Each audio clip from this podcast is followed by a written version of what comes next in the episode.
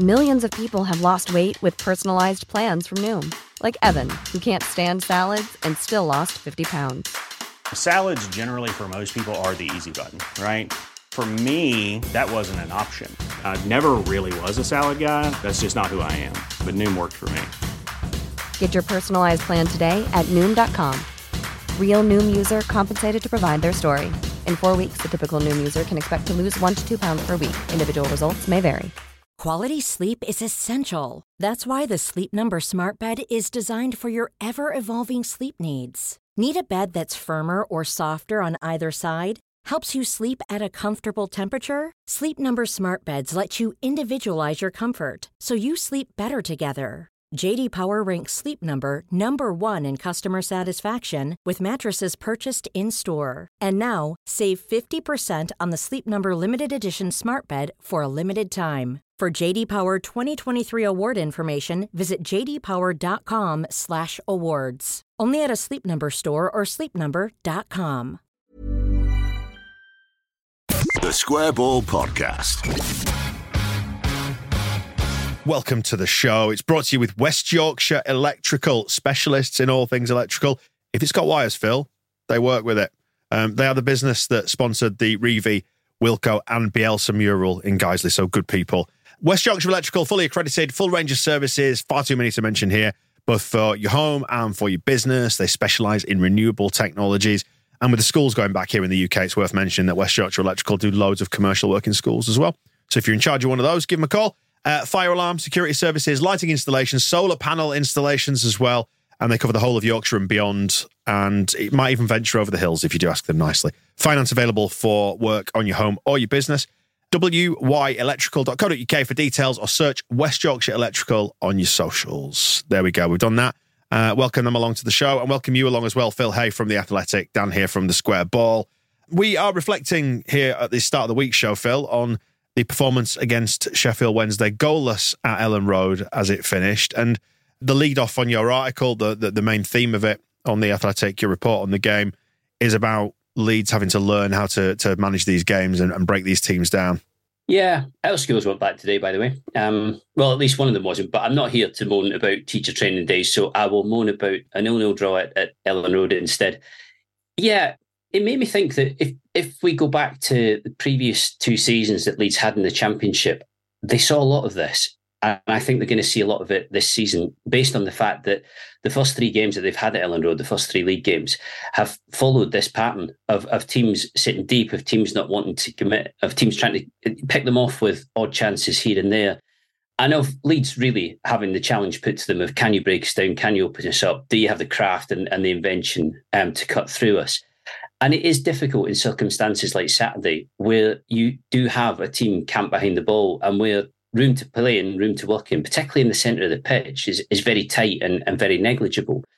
When Leeds were, were in the Championship um, 2018 19, 2019 20, when they won the title, one of the things they were very good at was confronting teams like Sheffield Wednesday on Saturday and finding a way to either annihilate them um, at the best or to find a way uh, regardless, even if it was difficult to find a way through. And I think that was kind of the, the story of the game on Saturday. That the, there may well be a lot of games like Saturday's match. There may well be a lot of tactical approaches from visiting teams which are pretty identical or, or similar to Wednesday's.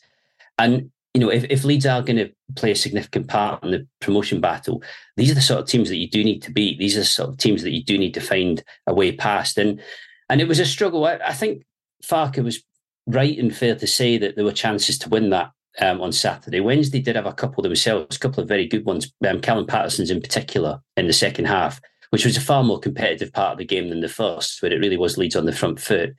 But there wasn't enough, I don't think, and, and the ideas weren't really there when it mattered. The ideas seemed to dry up quite noticeably, I thought, as it crept on towards full time.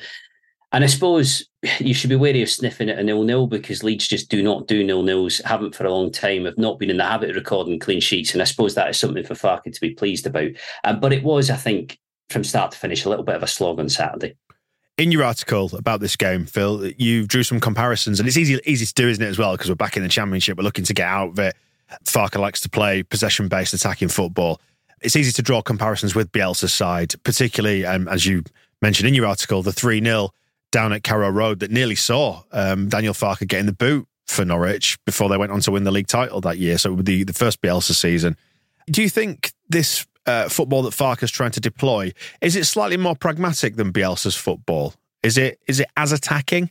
No, I don't think it is. But then generally the football I've seen over the years has never been as out and out attacking as as Bielsa's style, and I don't think any of us were anticipating that from Farke. I don't think anybody was necessarily asking that from Farke to be to be that extreme in, in the attacking levels. It, it's just to, to to create a team who are ambitious and, and do look to win games, which undoubtedly Leeds have tried to do so far.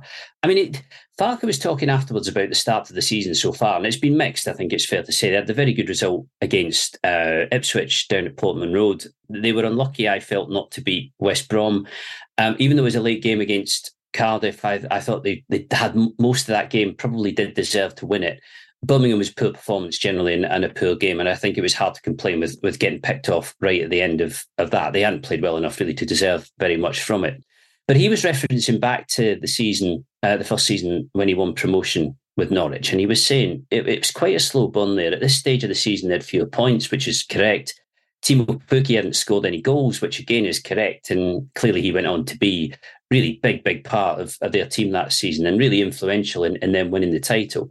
And I think you have to remember that Leeds and, and Bielsa start like a house on fire in that season. And it is very rare and unusual to see a team click as rapidly as they did. I think it will forever be pretty remarkable that Leeds and, and Bielsa were able to do that in, in that summer. But that season, it was Farke and Norwich who, who won the title, and they won the title irrespective of Leeds going to Norwich and, as you referenced there, beating them heavily 3 0, putting Farke in a position where his, his job was under quite a bit of threat, as, as I recall.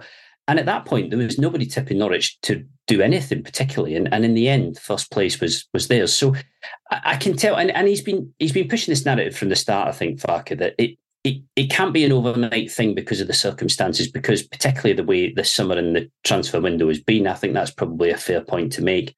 I think he knows that Leeds will have to improve and, and will have to to get better. But I suspect he'll have gone away from Saturday thinking two weeks of international break now, bit of a chance to to have you know, a concerted think about what's going on with the team, what's going on with the tactics without anything in the way of distractions, of which there've just been endless amount um, through the, the close season and through the early part of, of this season. And perhaps on the other side of the international break, it will be a proper chance to find some rhythm, to get into a bit of a pattern, and to get some consistency in the results, consistency at a good level. And the transfer window closed, obviously, only a matter of hours before the Sheffield Wednesday game. We're going to have a, a bit more in depth analysis of the transfers, I think, aren't we, towards the back end of the week, with it being the international break. Um, look at maybe what went right, not quite so right, that sort of stuff, Phil. Uh, but with that in mind, we saw the nil nil, our inability to break them down, uh, blooding a lot of new players. We saw Jed Spence getting his first um, minutes on the field, same with Glenn Kamara. D- does it feel to you, as Moscow said on our shows in the wake of the, the Sheffield Wednesday game, that in many ways the season starts now? To a degree, without wanting to disregard the importance of the games that have that have gone by already, because obviously they they do matter. But you're right. I mean, Kamara getting his first minutes, Spence getting his first minutes. I think he was he, he was particularly impressive. A little bit, you know, little period he was on on the pitch. Although I have to say with Spence, I don't look at him and think of him as an impact player. I look at him and I think of him as somebody who needs to play. You know, I just think he's very, very, very talented defender, very talented right back, wing back, and I think would, would be extremely good in that position as, as time goes on. But yeah, there's there's a lot that Farke needs to work on that he hasn't been able to, or players he needs to work with who hasn't been able to because of the late arrival. Gruev from Werder Bremen wasn't in the squad on Saturday, wasn't wasn't ready for that game because of how late the deal had gone through. Um, Kamara obviously signed shortly before Jaidon Anthony, who was the, the make weight in the deal for Luis Sinisterra going to Bournemouth. Again, that was done last thing on Friday before the deadline. So there was never any chance that he was going to be in the squad on Saturday, which means that, you know, the starting lineup and the and the, the 20 as it is away at Millwall could look fairly different. There were just, I think, uh, some some things that, that came out of the game on Saturday that, that were hard to to avoid noticing. I, I thought it was probably the first time that Archie Gray had looked a little bit jaded towards the end of it. And I think had struggled he's been great, I think, in the first month, but had struggled a touch with constantly looking up and finding so many yellow Wednesday shirts in front of him. There was just never the never the scope in the match to have, you know, gaps to pick at, space in behind to, to play towards. They were pretty disciplined Wednesday and they did stick to the game plan. They didn't didn't particularly come to win the game. They didn't come looking for a lot of goals, but they knew what they were going to do, and and they were, you know, the the game plan for them worked as as they would have wanted it to work. But you have Gray now not going away with England under 19s. I think leads fitness, fitness concern there, but do want to manage his workload because he's so young and because this is his first batch of, of first team football. I think that makes sense. But the good thing in that respect is that if Gray needs a rest, if Gray needs to come out of the team at some point, you now do have Kamara, you do have Gruev, you do have ways of of mixing this up to the extent that there was so much choice in, in the centre of midfield that they would have let Darko Gyabi go um, on deadline day had he been able to sort out any of the, the approaches um, that were made for him. But also on Saturday, I, I thought um, Joe Piroe did well in the number 10 position down at Ipswich. But again, it, it, it, kind of dawned on you that that game really suited him because Ipswich backed themselves. Ipswich were really aggressive, played openly, went went on the attack, left space open, and, and Piroe was able to make the most of it. Because it was so congested and because Wednesday were trying to choke the middle of the pitch, didn't see anywhere near enough. Piroe didn't have enough of the ball, wasn't able to be influential. I think it was a day where it made an argument in those circumstances for for playing him up front, you know, playing him as a nine. And I, I understand what Farke means when he says that um, that Piroe has this game where he likes to drop deep and he likes to link up play, and he's he's not just a, a box player, not just a, a, poacher. But I don't think that makes him more of an, a ten than it does more of a nine. I always felt that he was coming in to play centre forward, and it it did just feel on Saturday that, that in games where it is that tight and where there is so little space to work with, maybe that is where you need him we've seen the team struggle a bit, even though we've now had the new additions come in. We saw it, you know, a couple of games ago, didn't we, with um, with Rutter up front in the number nine position, just looking a bit isolated and balls not getting in there in, into them. How do you think we solve this this conundrum? How do we start to break through these these low blocks, these deep defenses, these five four ones?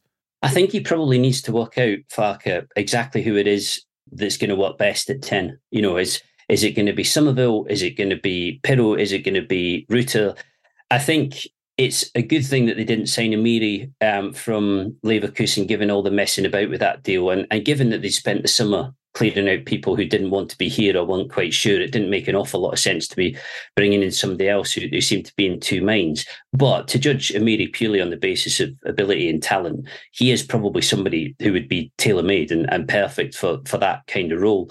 I think obviously Farke does think that Piroe can can do that job. As I say, I, it seems to me that it will suit Piroe far more when he has space um, than than it will when he doesn't. And and while that's quite obvious to say, I think you can see the contrast between the Ipswich game and the Wednesday game, where I, I did feel that him being at nine would have been more of an, an advantage.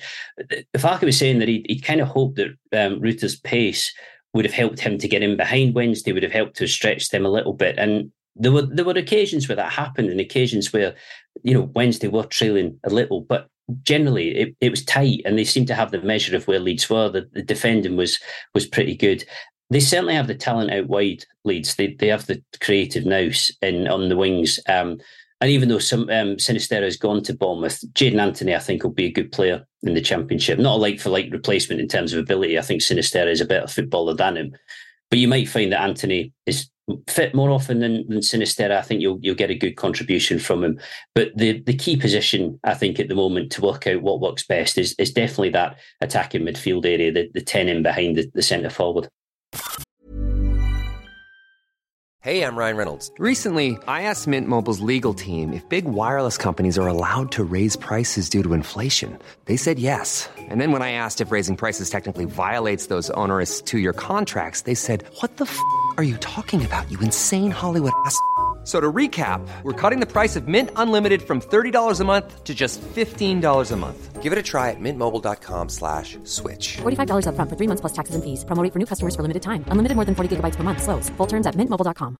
Mom deserves the best, and there's no better place to shop for Mother's Day than Whole Foods Market. They're your destination for unbeatable savings. From premium gifts to show-stopping flowers and irresistible desserts. Start by saving 33% with Prime on all body care and candles. Then get a 15-stem bunch of tulips for just $9.99 each with Prime. Round out Mom's menu with festive rosé, irresistible berry chantilly cake, and more special treats. Come celebrate Mother's Day at Whole Foods Market. Everyone knows therapy is great for solving problems, but getting therapy has its own problems too, like finding the right therapist, fitting into their schedule, and of course, the cost. Well, BetterHelp can solve those problems. It's totally online and built around your schedule. It's surprisingly affordable too. Connect with a credentialed therapist by phone, video, or online chat, all from the comfort of your home. Visit betterhelp.com to learn more and save 10% on your first month. That's BetterHelp, H E L P. Yeah, there were points um, on Saturday when I was just kind of willing them to to get to the byline, stick a crossing in for Joel Piroe to be there on the end of it in the number nine spot. But because he was dropping deeper, you're not going to get that from him either. That sort of close range um, attacking play. I sort of said at half time, uh, you, would imagine that Farke will be looking for more energy, just a bit more snap in the passing, which is what's needed um, when when you are up against a really low block and against a team who, who aren't massively willing to commit. And I totally understand why Wednesday played like that. They've had a very poor start, and that's a pretty good pretty good point for them. And you have to say in the second half, it was far more balanced, it was far more even. And that chance for Paterson was give or take as good a chance as there was for anybody all day. I don't think they would have deserved to have come away with with a win, but you know that's how it became after half time. But yeah, you're right, and and it does. You know, I think that the comparison with the Bielsa seasons is less about the style than it is about the way in which that team were able to navigate their way through matches like this, and, and were able to come up against this kind of conundrum again and again. How do you get through a side who are not willing to give you space to to use? And they seem to have the solution time and time again, Bielsa's Leeds. They did regularly. And that's what Farke is going to need because there will be teams who will come to Elland Road and, and have a go um, b- because of either where they are in the table at the time or because of the way that they play naturally. Um, but I think we will see a lot of teams come and do give or take what Wednesday did on Saturday because they'll they'll play the percentages and, and they'll see it as the right way to go. Given the way that game unfolded on on Saturday, Phil, um, what did you make of the lateness of the subs? I was kind of willing them to happen from about the hour mark, 65 maybe, something like that. And I thought by the time 70 came around, I thought, surely now you do it. But it wasn't until 10, Yeah. min- 10 minutes out, was it? Yeah, I think so. I mean, again, we probably need a, a good few more games to get a feeling for the pattern of Farke's substitutions and a feeling for how good he is at, at turning games and, and changing games. It, it felt like it needed something else on Saturday, although I don't particularly feel like the changes did make a huge difference. But somebody like Spence, if he'd had an extra 10 minutes, perhaps that would have been useful. Perhaps that, that would have been good. I don't know about you. It just it just felt like a nil-nil game that from about 50, 60 minutes onwards, you just could not feel a goal coming. And and as I say, I suppose on the flip side, to go back over Leeds' defensive record, which I did in the piece that we've published this morning, it's been so poor for such a long period of time. And eventually you you have to get a grip of that. And and Farke will be pleased that, that there is a, a clean sheet on on the board. But I think given the way a lot of games are going to go at Elland Road, your own clean sheet is only as important as breaking the opposition's clean sheet because a lot of a lot of teams are going to come looking for that first off. Yeah, it's still something to build on, though, isn't it? It's um, Yeah. it's a platform to build from, and I think that's my big takeaway from this game. As disappointing as it was to see us kind of hit hit that brick wall over and over again, it's the sense that there is better to come, and maybe just the, the timing of the window, and then this game coming hot off the heels of it closing, and how late we did business. All those things kind of um, factoring into why we couldn't break Wednesday down. And I've got faith in them. I don't know about you, but I've got faith in them to start solving these problems. Yeah, and the good thing is that for a while now, you can park the politics of which there's been an inordinate amount through the summer, too much, and, and too too many things that have dragged attention away from the games. I mean, the number of podcasts where we've kind of got onto the fixtures as a bit of a throwaway two minute chat towards the end of it because there's been so much else to to get into is is kind of ridiculous. And I know that that, that is how the summer tends to be. I know it's how the transfer window can be, but I think Salford in the League Cup is probably the best example of a game that people were barely thinking about until it actually kicked off because of everything else that was going on round about. And that has been difficult, I think. It has been been tricky for Farke. What what he has now is players in the door. He seems pretty content with his squad. I think we've spoken about number 10. I suspect there'll be chat at various points before the turn of the year about left back, although I thought Shackleton was actually really good there um, on Saturday. I, I do think he he's had a, a strong start to the season.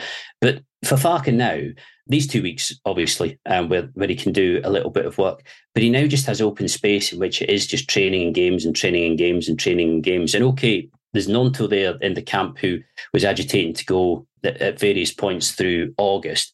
But that feels as if it's calmed down and that feels as if it's been settled in a way that Sinisterra clearly hadn't been um, sorted out and hadn't hadn't been resolved. So you would like to think that Farke will have a, a dressing room now where the kind of attitude in it and the feeling in it is fairly united, fairly together, fairly positive, and that you essentially have a group of players who do want to be here. And it'll be the first time in a while that that's been true.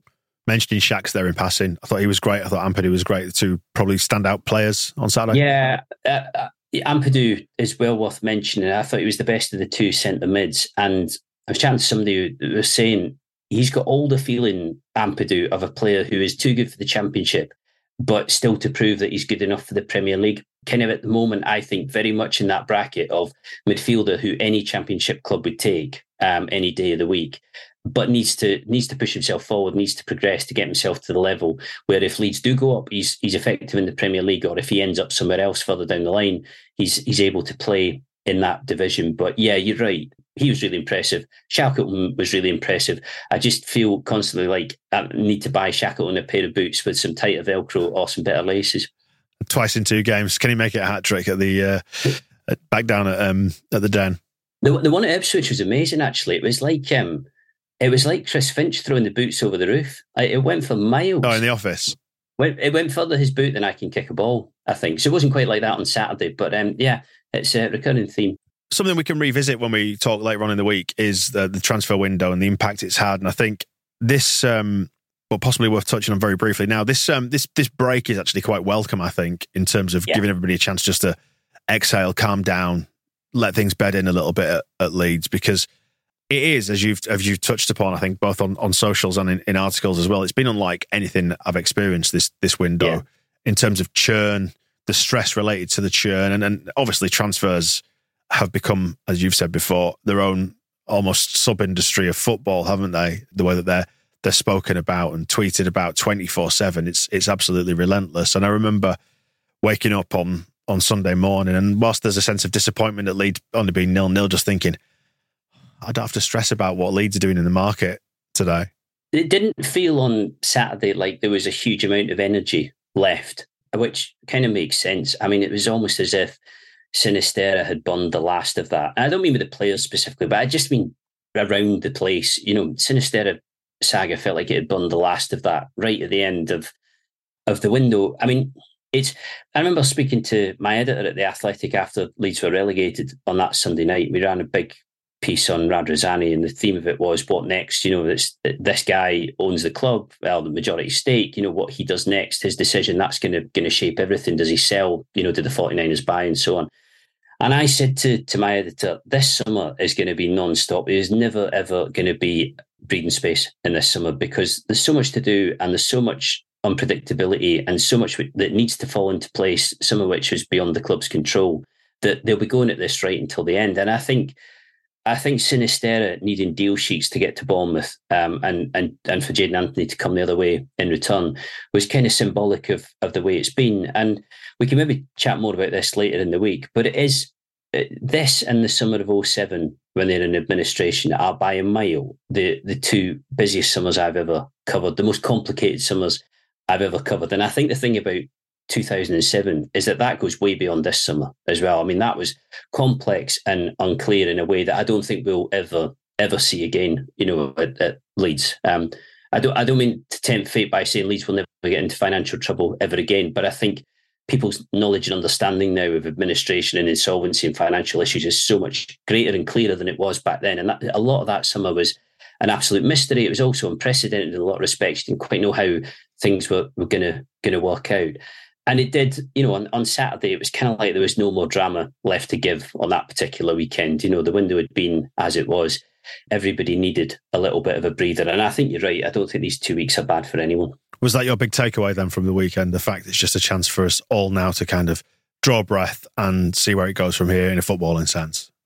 Well, I felt like Ipswich was a little bit of a reset in as much as the club had almost got to the point where what they needed to deal with Uh, the problems, you know, what was problematic that needed to be sorted out had been dealt with. But then, of course, there was the the issue with Sinisterra in the end. When we were chatting last week, we were kind of talking about the, the possibility that he might go before the window closed, talking about the possibility of, of a loan. And the reason for that was that despite what Farke had said, you know, about things being resolved and him back in training and everything else, from from speaking to people around the club, it didn't feel as if the, the Sinisterra issue was closed. It didn't feel as if his attitude towards the release clause or, or his issues, his problems with how the release clause had been handled had, had gone away. Um, and that's how it proved in, in the end. So it wasn't a, a great, great surprise. But I think this probably is reset point now. You've got the players that you've got. They can't go, even if Gnonto kind of sees himself elsewhere. There's absolutely no scope for him exiting the club until January at the earliest. Um, I wouldn't have said again in his performance on on Saturday there seemed to be any attitude problem. And in fact, I, I thought he was the one player after half time who, who, seemed to be turning it on a bit and seemed to be to get getting going. You felt as if you know, if it was going to happen, it was probably going to come via Gnonto or, or something that he did. So yeah, what Moscow said there about the season starting properly is is probably right. And if we're being honest, looking back was probably how it was always going to be. So, final question then: good point, bad point, or ask you again in May? And probably ask me again in May. I think indifferent point would be would be fair. Absolutely, they are the teams you have to beat if you're going to get into the promotion mix. If you you're going to go up, and again to go back to Leeds' previous championship seasons, that was what they did you know, so regularly and so routinely was turn teams like that over, even if it was narrow, you know, find a way and, and make it happen. But, you know, I, th- I think if you get into October and November and you're still having problems in fixtures like this, that's when it compromises you and that's when it starts to to cost you. But I think at this stage in August, it's it's not something to lose sleep about massively. No, we will uh, wrap up the transfers then back uh, towards the back end of the week, the show for Friday. We've got propaganda coming on Tuesday uh, our weekly roundup on Thursday ahead of all that. We'll speak to you soon. Cheers, Phil. Thank you. The Square Ball Podcast.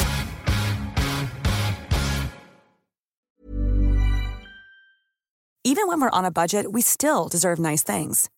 Quince is a place to scoop up stunning high end goods for 50 to 80% less than similar brands. They have buttery soft cashmere sweaters starting at $50, luxurious Italian leather bags, and so much more. Plus, Quince only works with factories that use safe, ethical, and responsible manufacturing. Get the high-end goods you'll love without the high price tag with Quince.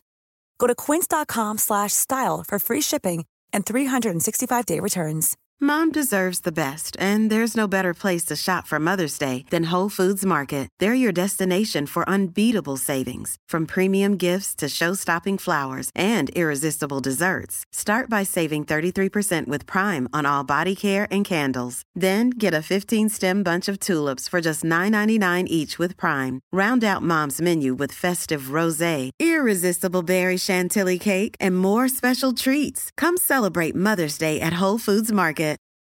For the ones who work hard to ensure their crew can always go the extra mile, and the ones who get in early so everyone can go home on time, there's Grainger, offering professional grade supplies backed by product experts so you can quickly and easily find what you need. Plus, you can count on access to a committed team ready to go the extra mile for you. Call, clickgranger.com, or just stop by. Grainger, for the ones who get it done.